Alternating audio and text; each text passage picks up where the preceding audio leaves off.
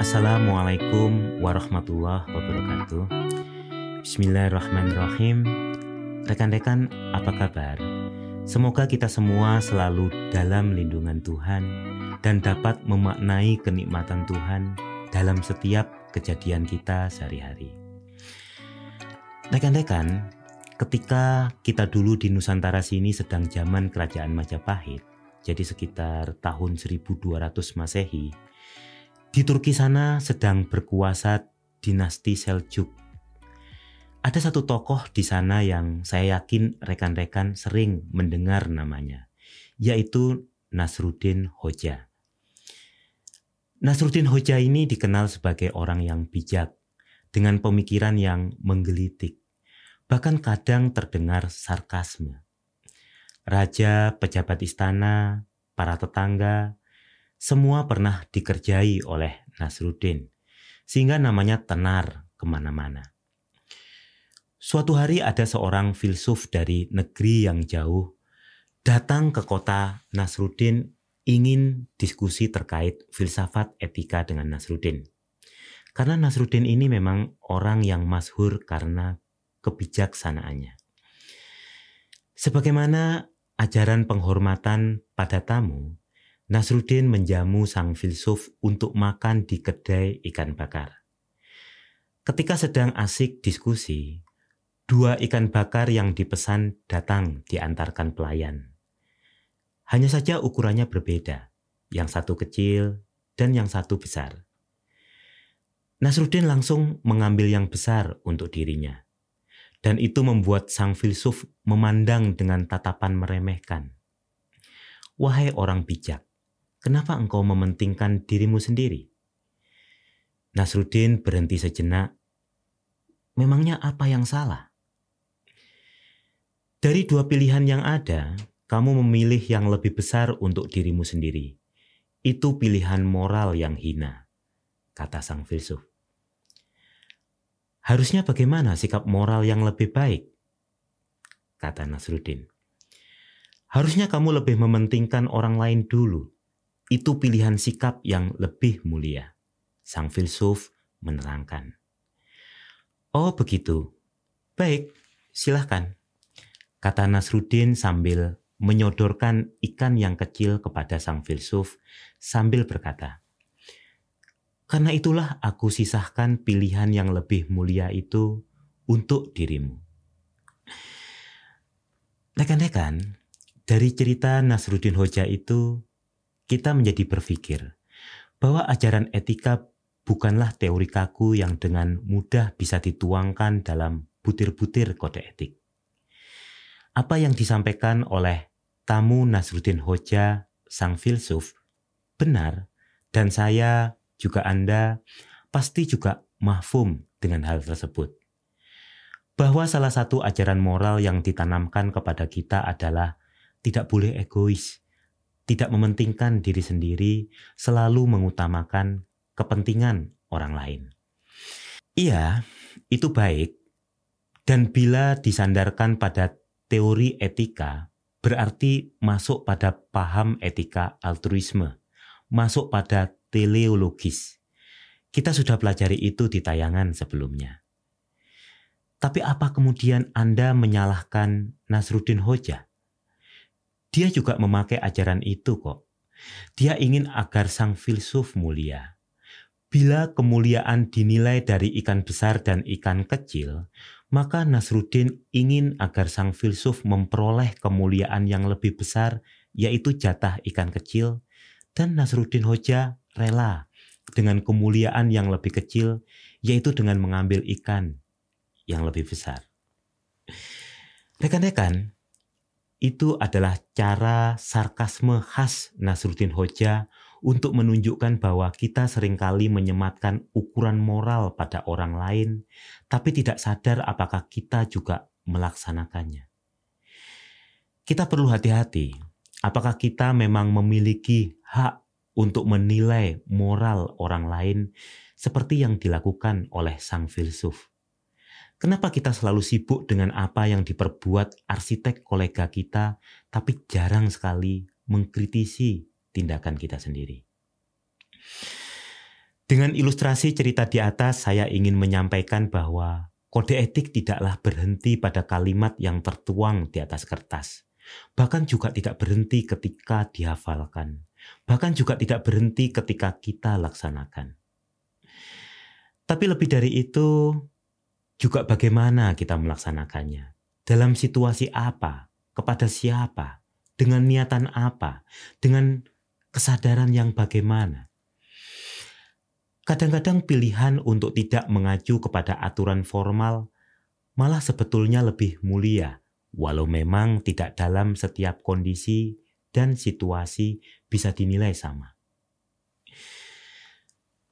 Dalam tayangan sebelumnya, saya sempat cerita soal si Pitung pendekar Betawi yang menjadi Robin Hood mencuri dari company untuk dibagikan kepada rakyat miskin di Betawi.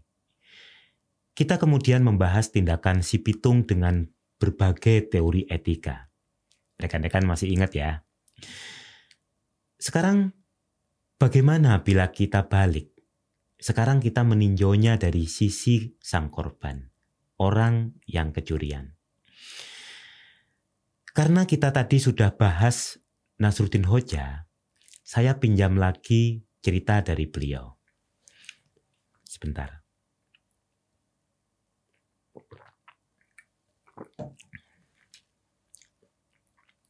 Begini. Jadi suatu saat Nasruddin Hoja ini belanja ke pasar.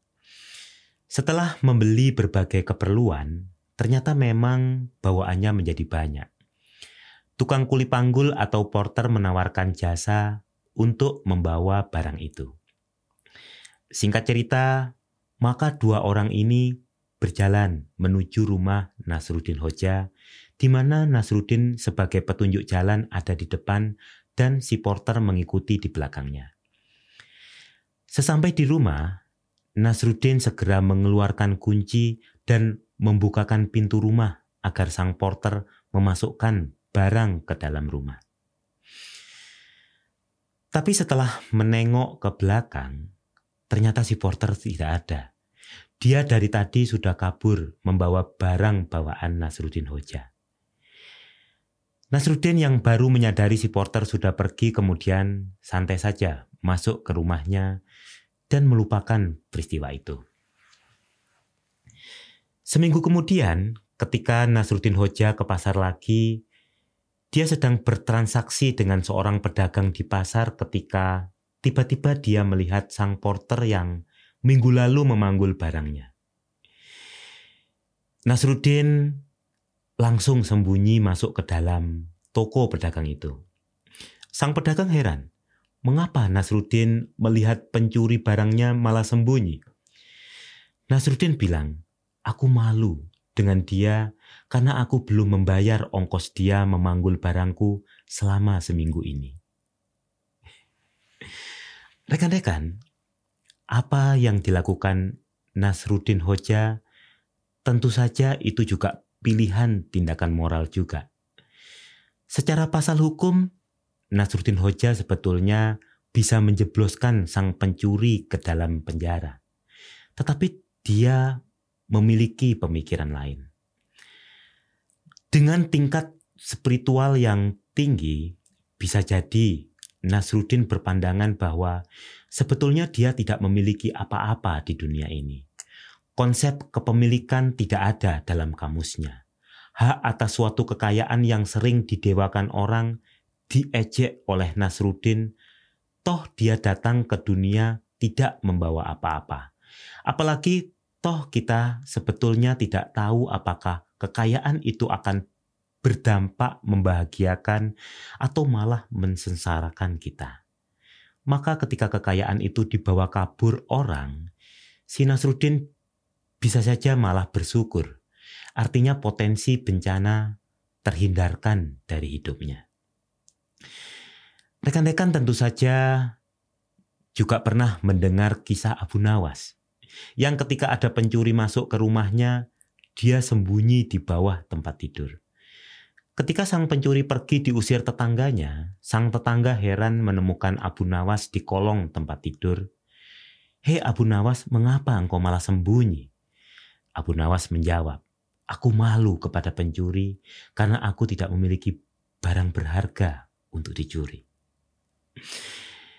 Kisah yang mirip ini tentu pernah rekan-rekan dengar juga, yaitu dari kisah ilmuwan besar Abu Hanifah. Beliau ini yang nanti dikenal sebagai Imam Mazhab Hanafi. Nah, dikisahkan beliau sedang berjalan dengan rekannya Ketika tiba di suatu tempat dia melihat sebut saja si Fulan dari kejauhan menuju ke arahnya.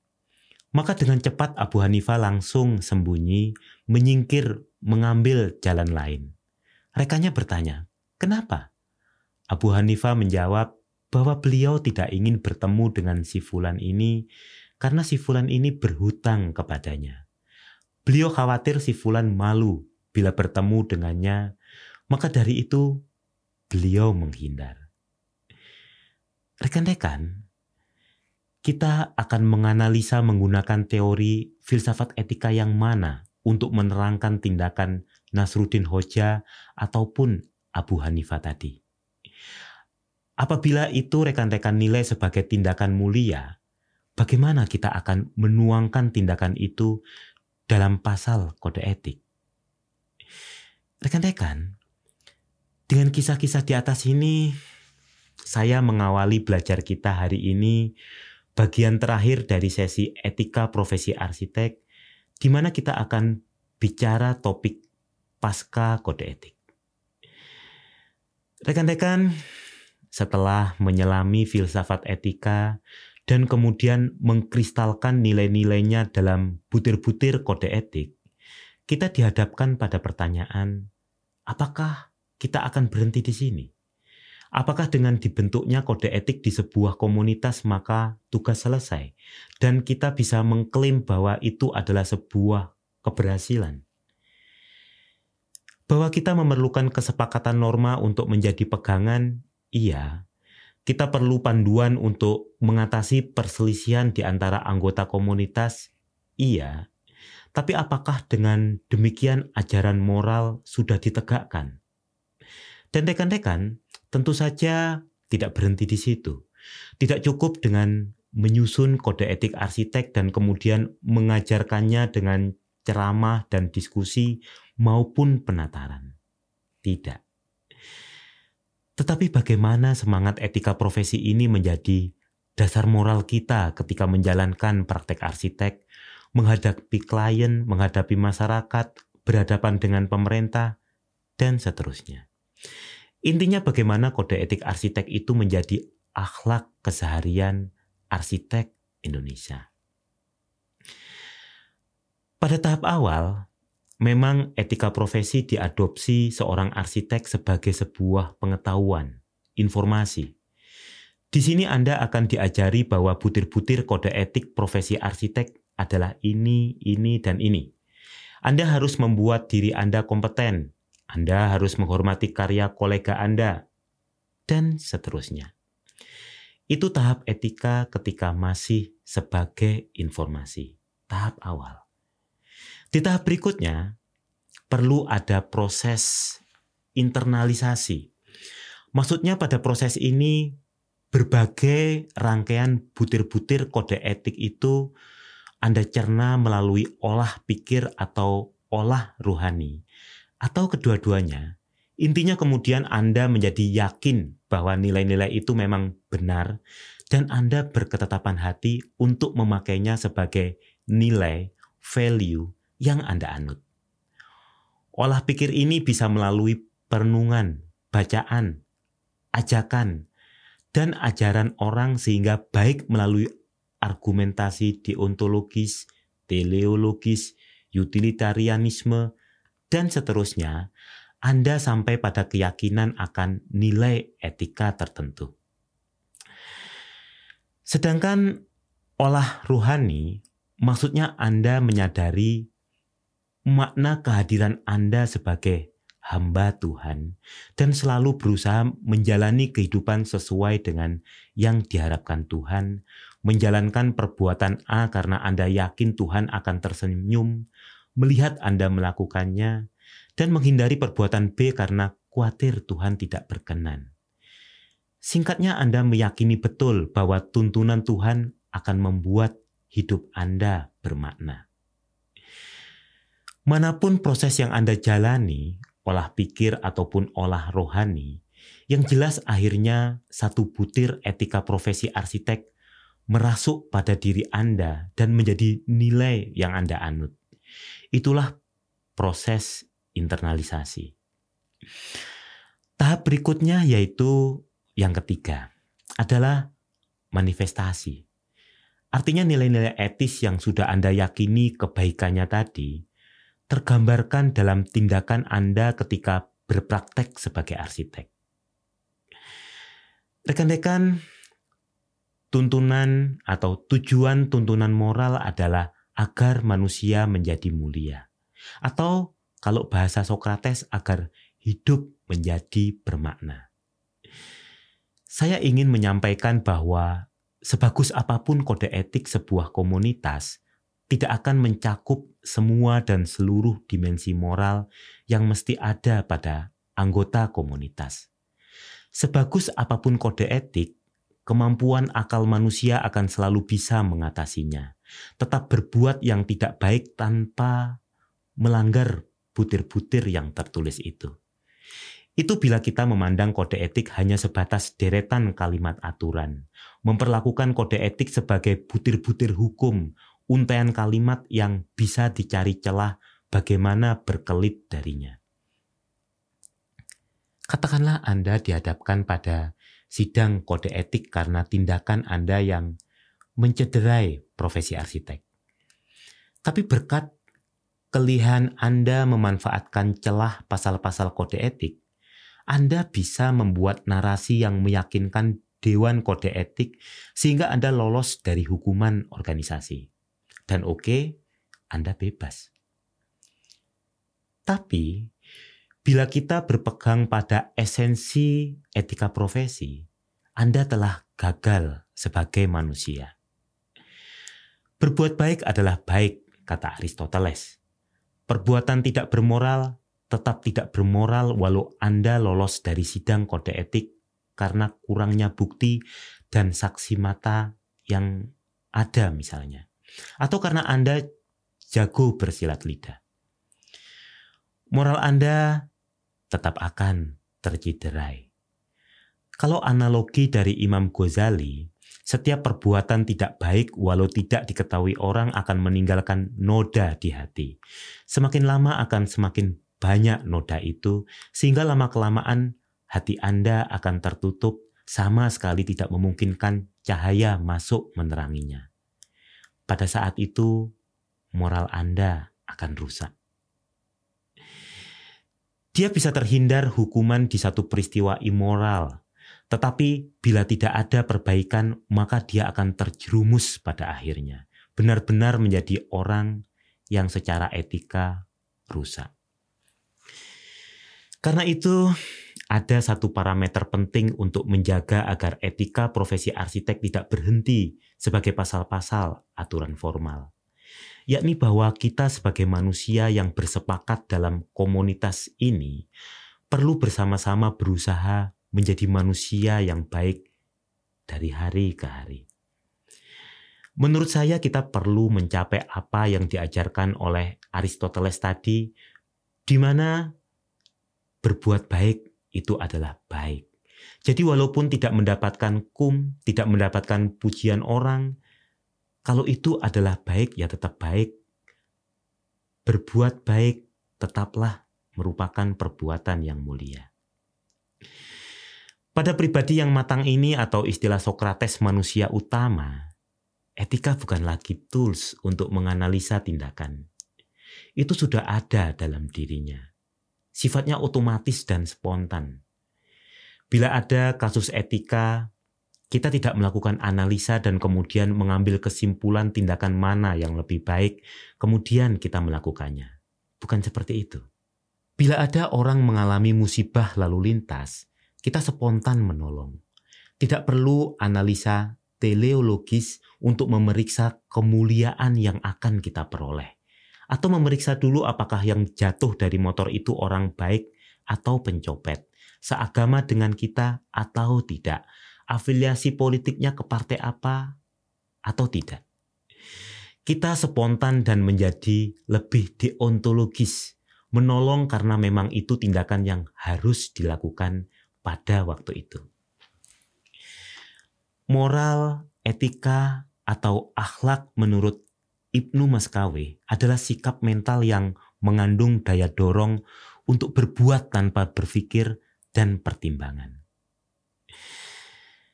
Kemudian rekan-rekan, untuk memberi ilustrasi terkait bagaimana ajaran moral bisa diadopsi menjadi keseharian kita, saya ingin cerita tentang seorang figur moral namanya Diogenes di mana dia pernah berkata bahwa manusia terlalu banyak omong, terlalu banyak mengumbar kata-kata tanpa mempraktekannya.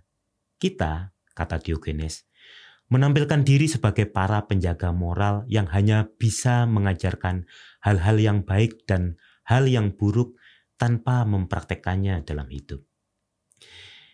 Ini bukan kata-kata saya. Ini saya kutip dari Diogenes. Beliau secara jenaka menyampaikan bahwa etika yang diajarkan misalnya dengan ceramah, pidato, penataran kode etik, itu seperti harpa. Musik yang dihasilkan harpa indah didengar. Tetapi harpanya sendiri tidak paham dengan musik itu. Dan jangan-jangan kita termasuk yang disindir oleh Diogenes itu. Kita hanya mengenal kode etik arsitek sebagai materi penataran untuk masuk menjadi anggota IAI dan stop. Di situ saja. Nilai moral yang ada di dalamnya gagah kita retorikakan, kemudian kita diskusikan, dan setelah acara, penatar maupun peserta penataran berbangga karena sebuah proses penegakan moral sudah diselenggarakan. Padahal menjadi orang baik itu kembali menurut Diogenes, itu harus secara konsisten mempraktekkan kebaikan supaya menjadi watak atau karakter diri. Dan agar hal itu menjadi watak atau karakter diri, menurut Diogenes kita perlu yang pertama menjadi manusia yang alami. Dan kemudian melakukan pengendalian diri. Ajaran Diogenes terkait etika ini artinya bagaimana manusia hidup dengan standar minimal untuk hidup. Di sini Diogenes mengajarkan tentang pengendalian diri terhadap segala sesuatu yang berkaitan dengan kesenangan duniawi. Ini bisa nafsu, kesenangan, atau kemewahan.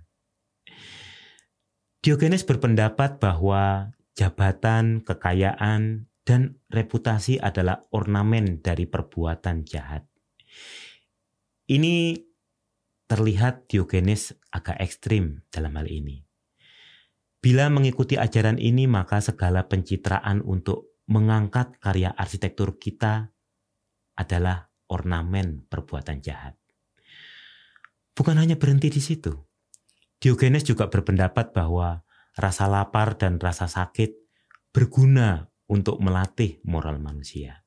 Nah, coba rekan-rekan, Bila menilik pemikiran Diogenes yang hidup di tahun 400 sebelum Masehi itu, kita merasa tidak asing dengan pemikiran itu karena secara naluria, secara alamiah, kita sebetulnya sudah mengenal nilai-nilai itu dalam diri kita. Bahwa rasa lapar dapat melatih moral. Hal tersebut karena bila manusia dapat mengendalikan diri terhadap segala kesenangan duniawi, barulah manusia dapat mencapai kebahagiaan dan ketenangan batin. Itu kata Diogenes. Saya minum dulu.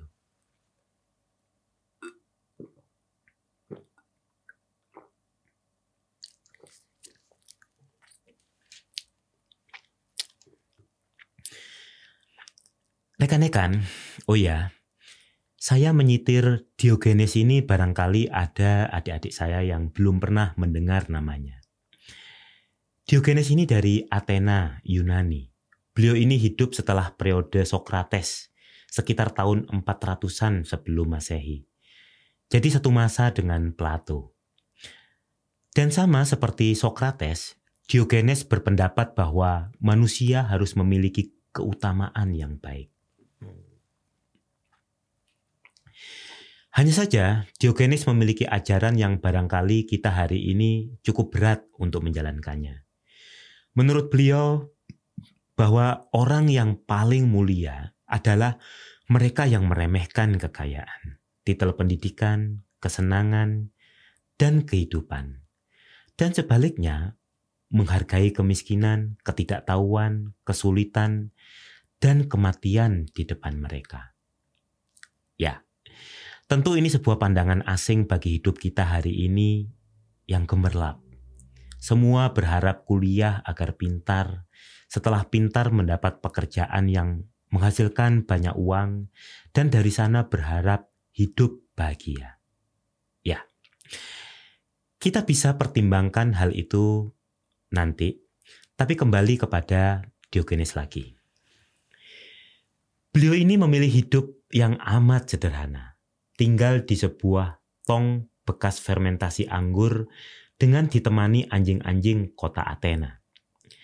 Barangkali kita langsung membayangkan kehidupan seorang gelandangan. Tapi Diogenes ini adalah gelandangan yang istimewa. Dia sangat bahagia dengan hidupnya itu. Diogenes berpendapat bahwa kita senang memperumit setiap karunia dari Tuhan yang sebetulnya sederhana saja. Kita hidup, makan untuk hidup, berusaha menjadi orang baik, dan kemudian mati. Sederhana. Tapi kita memperumit bahwa kalau makan harus enak, kalau hidup harus mewah, jadi orang harus kaya, tanpa mengingat bahwa akhirnya juga mati. Karena itu, kalau menurut Diogenes, kesederhanaan adalah warna kebajikan. Dan kalaupun kita miskin, menurut Diogenes, kita tetap harus bahagia. Karena menurutnya kemiskinan adalah wahana belajar kebajikan secara otodidak. Ya, pemikiran beliau unik dan karena itu dalam sejarah filsafat dunia, beliau Diogenes ini dikenal sebagai pemikir besar, sampai-sampai menarik perhatian Alexander the Great yang menyempatkan diri mengunjungi Diogenes sebelum beliau berangkat perang. Tentu kalau Alexander the Great rekan-rekan sudah kenal ya. Minimal sudah pernah menonton filmnya. Alexander ini seorang yang sangat cerdas. Gurunya adalah seorang filsuf besar, Aristoteles. Kita mengenal Alexander atau Iskandar yang agung adalah penakluk terbesar dalam sejarah dunia. Dia menaklukkan sepertiga dunia sebelum meninggal dalam usia yang masih sangat muda, yaitu 33 tahun. Sebelum berangkat berperang, Alexander the Great ini sowan dulu ke Diogenes yang sedang berjemur di tongnya. Sebagai orang yang tidak silau dengan segala perangkat, pangkat, dan kekayaan, Diogenes bersikap biasa saja walau didatangi raja Macedonia itu. Diogenes bertanya, apa maksud kedatangan Alexander the Great ke tongnya? Alexander menyampaikan bahwa dia mengagumi sikap hidup Diogenes. Oleh karena itu, dia ingin bertemu sebelum berangkat ke medan laga. Diogenes bertanya kepada Alexander the Great apa tujuan dia berperang. Alexander menjawab bahwa dia ingin menaklukkan dunia. Kemudian Diogenes bertanya lagi, setelah dunia kamu taklukkan, Kemudian apa yang akan kamu lakukan? Alexander the Great menjawab, ya aku akan santai, duduk-duduk menikmati hidup. Diogenes tersenyum dan berkata, Ya kalau begitu, sini santai saja denganku sekarang.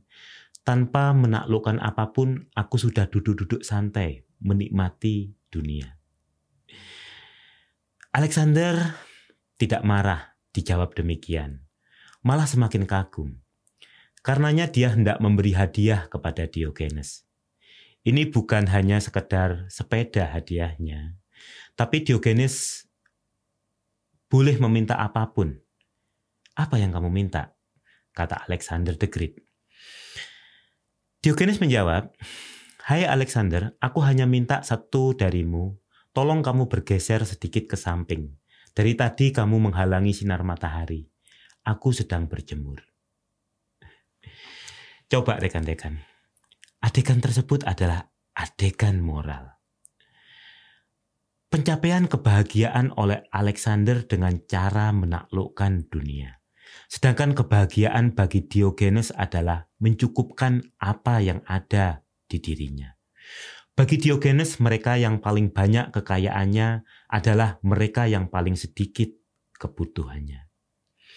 Maka terkenal sekali Alexander the Great saking kagumnya bilang bahwa bila tidak terlahir menjadi Alexander Raja Macedonia, dia ingin dilahirkan sebagai seorang Diogenes. Sedangkan Diogenes menimpali Bila tidak terlahir sebagai Diogenes, maka dia tetap ingin dilahirkan sebagai Diogenes. Sebuah gambaran bahwa Diogenes sudah sangat cukup dengan dirinya, bersyukur atas dirinya, dan orang yang demikian adalah orang yang paling bahagia. Bukankah muara etika adalah mencari kebahagiaan? Jadi, etika bukanlah tools untuk mencari kesuksesan dalam berprofesi. Tapi etika adalah tools agar profesi menjadi bermakna. Bila rekan-rekan membaca artikel atau tuntunan kode etik dari luar negeri, sering kali dorongan pelaksanaan etika profesi itu ditujukan untuk kemajuan bisnisnya itu sendiri. Coba rekan-rekan baca buku etika profesi atau etika bisnis, biasanya arsitek didorong untuk misalnya menerapkan etika lingkungan dan di dalam buku itu akan coba dibuktikan bahwa dengan menerapkan etika lingkungan, terbukti arsitektur yang dihasilkan juga akan menuai kesuksesan. Di saat yang lain diajarkan pentingnya menjaga kejujuran. Kemudian diuraikan argumentasi bahwa dengan kejujuran nanti akan membuat biro arsitek Anda akan dipercaya masyarakat sehingga usaha Anda akan maju pesat. Coba. Segala keutamaan moral ditujukan kepada keberhasilan materi pada akhirnya. Padahal hal tersebut salah besar. Mereka masih diliputi paradigma materialisme di mana tolak ukur adalah untung rugi dari segi materi.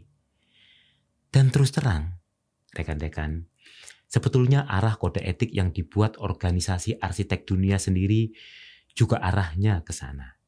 Etika seolah dimaknai bagaimana arsitek menghasilkan karya arsitektur yang baik, bukan bagaimana agar arsitek menjadi manusia yang baik.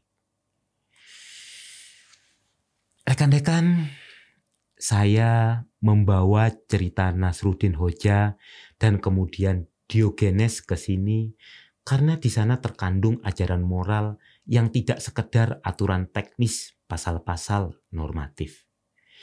Saya mengajak rekan-rekan menelaah lebih jauh dari sekedar pasal-pasal kode etik, yakni mengasah hati dan pikiran sehingga kedewasaan etika kita melampaui pasal-pasal tersebut. Jadi kode etik arsitek ini tidak sekedar alat untuk acuan menghukum pelanggar kode etik, tetapi lebih-lebih diharapkan dapat membuat insan manusia arsitek Indonesia lebih baik, terutama secara moral. Bahkan lebih jauh, menurut saya poin ini menjadi poin yang penting, atau bahkan prasyarat mutlak untuk menilai apakah saya berhasil sebagai arsitek. Berbagai parameter lain seperti banyaknya proyek, besaran imbalan jasa, kepopuleran, dan semacamnya misalnya, pun diraih, semuanya akan runtuh bila parameter etika tidak terpenuhi.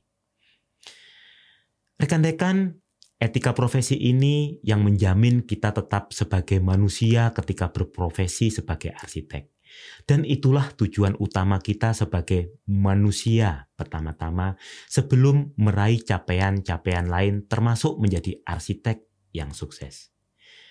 Dalam ajaran etika tidak ada artinya Anda menjadi arsitek terkenal bila itu membuat Anda menjadi congkak, angkuh, dan merasa paling hebat atau di antara yang paling hebat.